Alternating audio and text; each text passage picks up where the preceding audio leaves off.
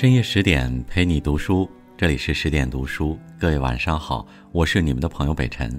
今天要和你分享的是《瓦尔登湖》，一个人最高级的修行是向内走。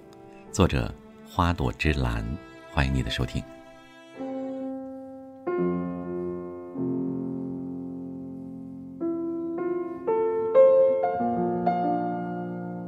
一百七十多年前。就有一位二十八岁的青年，独自一个人来到瓦尔登湖，以山川湖泊为伴，把日月星辰作友。他在湖边读书种地，在大自然中沉思，不断的思考如何生活才能离自己的心灵更近。他的名字叫亨利·戴维·梭罗。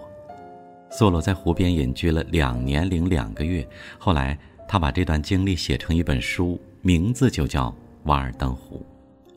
在瓦尔登湖中，他记录了自己的所见所闻所思，描绘了一个淳朴简单却又充满魅力的精神家园，用澄澈的思想和文字告诉人们物质极简、灵魂丰盈的生活真谛。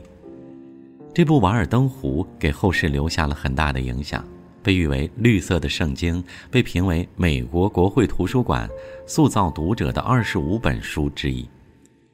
有人说，这本书是作者雕琢深处自我的旅程；也有人说，这是一本静静的书，一本寂寞的书，一本孤独的书。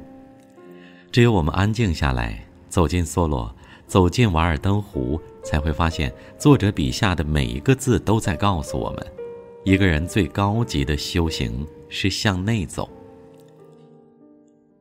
一八四五年前后，美国正进入工业文明飞速发展的时代，物质的丰盛也带来了物欲横流，一时间纸醉金迷的生活成了大部分人的追求，甚至不惜牺牲自由和践踏人与自然的平衡作为代价。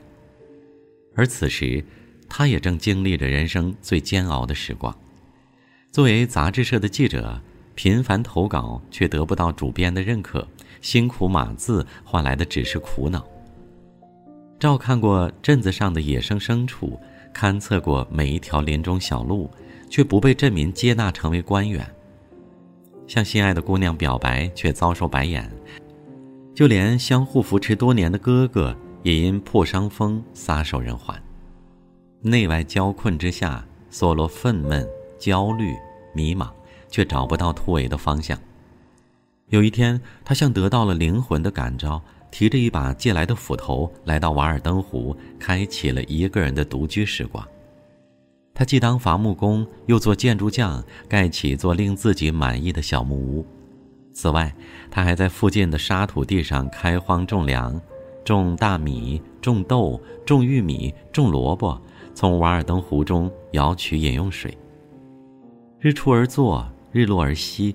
自给自足的生活虽然艰辛，但贵在简单。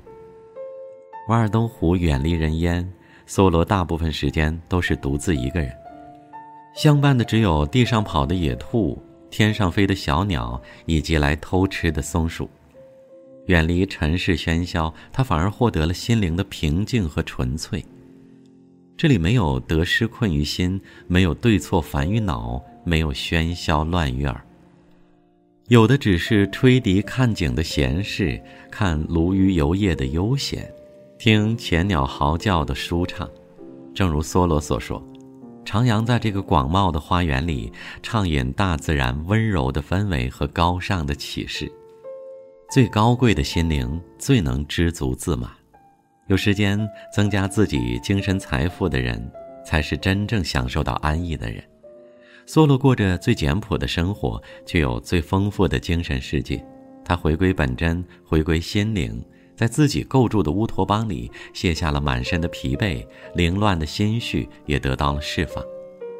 青年作家张浩晨说：“有一种独处是自己刻意安排的，远离热闹是为了远离那种世俗里的复杂关系，从而找到一段只属于自己的时光，体谅内心所有的情绪。”世事烦恼最容易疲于心，大概每个人都需要一段这样的独处时间，去清理负面的情绪和认知，放空自我，去思考和审视人生。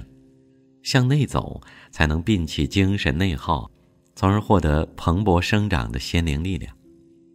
心理学大师荣格说：“向外看的人做着梦，向内看的人醒着。”在梭罗看来，这个世界上有太多向外看的人了，他们习惯向外索求，要大房子，要漂亮的衣服，要名贵的豪车，要呼朋唤友的热闹，要人人尊崇的社会地位。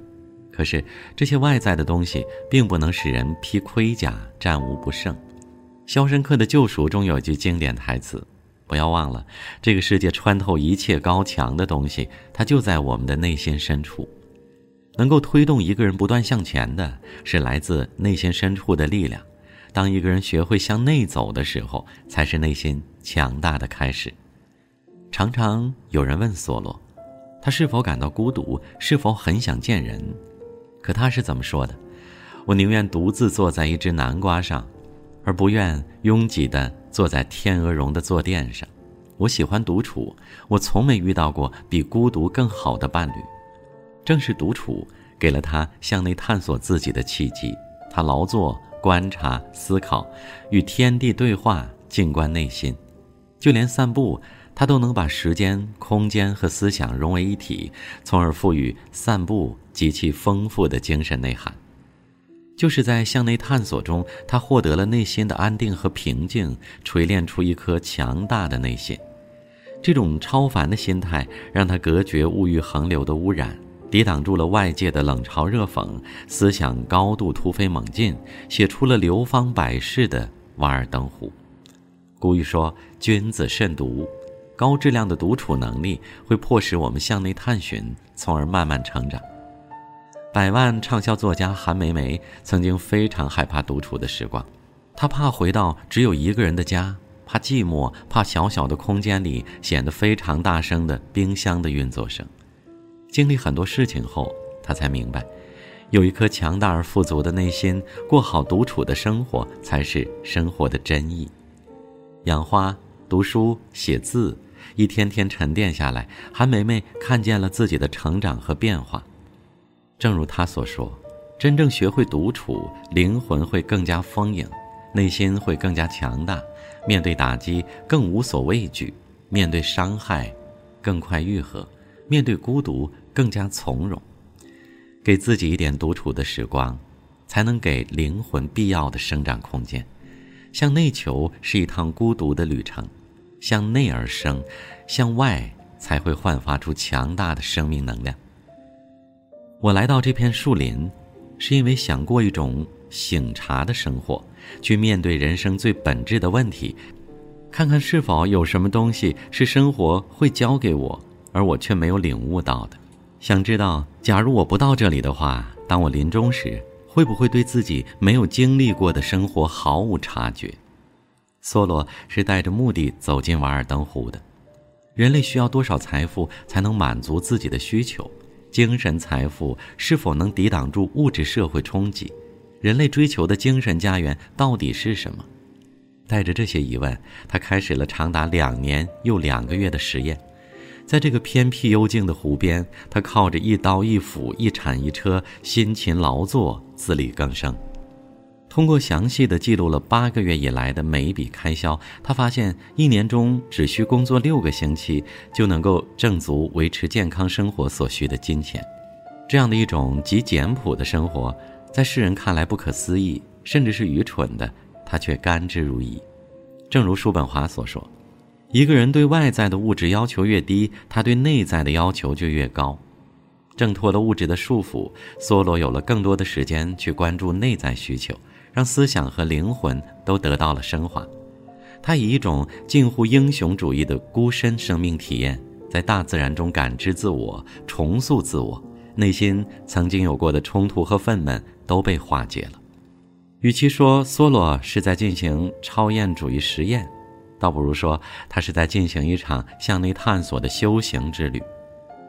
在与自我对话中，他重构了生活的信念，删繁就简。回归生命的本质，才能获得真正的内心平静，而精神上的安宁，才是一个人最重要的精神支柱。抱着这种美好期待，他终于在1847年的六月结束了离群所居的生活。在尘世中，他依然保持着简朴孤独的生活状态，不遗余力地追求心灵上的自由、精神上的广阔。想起在十三邀上，徐志远采访著名历史学家许卓云先生时，问他是否遇到过那种很大的精神危机。徐老先生说，他从生下来知道自己是残缺，不去争，不去抢，往里走，安顿自己。这种豁达的境界令人敬佩不已。都说人生是一场修行，修行即修心，向内走，从心出发。这种修行是扎根于生活中，孜孜不倦向内求的过程，是力排众难找到真正的自己，安顿好自己的灵魂。曾经有位青年给梭罗写信，表示自己十分羡慕这种远离社会、远离体制、习俗以及传统的魔咒的生活，但梭罗却表示，他并不希望有人采取他的活法而活。而是希望每个人都能遵循自己的本心，成为独一无二的自己。身在无间，心在桃源。无论身在何处，向内走都是一场无止境的修行。唯有向内走，才能理清自己的价值观，在纷扰中拨开云雾见天明。唯有向内走，才能坚持原则，坚持自我，活出自我的状态。唯有向内走，才能积蓄生命的能量，绽放出生命本该有的色彩。好了，再次感谢您收听十点读书，我是你们的朋友伟晨。如果你喜欢，不要忘记在文末的右下角为我们点击一个再看，并转发给你的家人和朋友，一起成长，一起遇见更好的自己。我在首都北京问候大家晚安了，明晚见。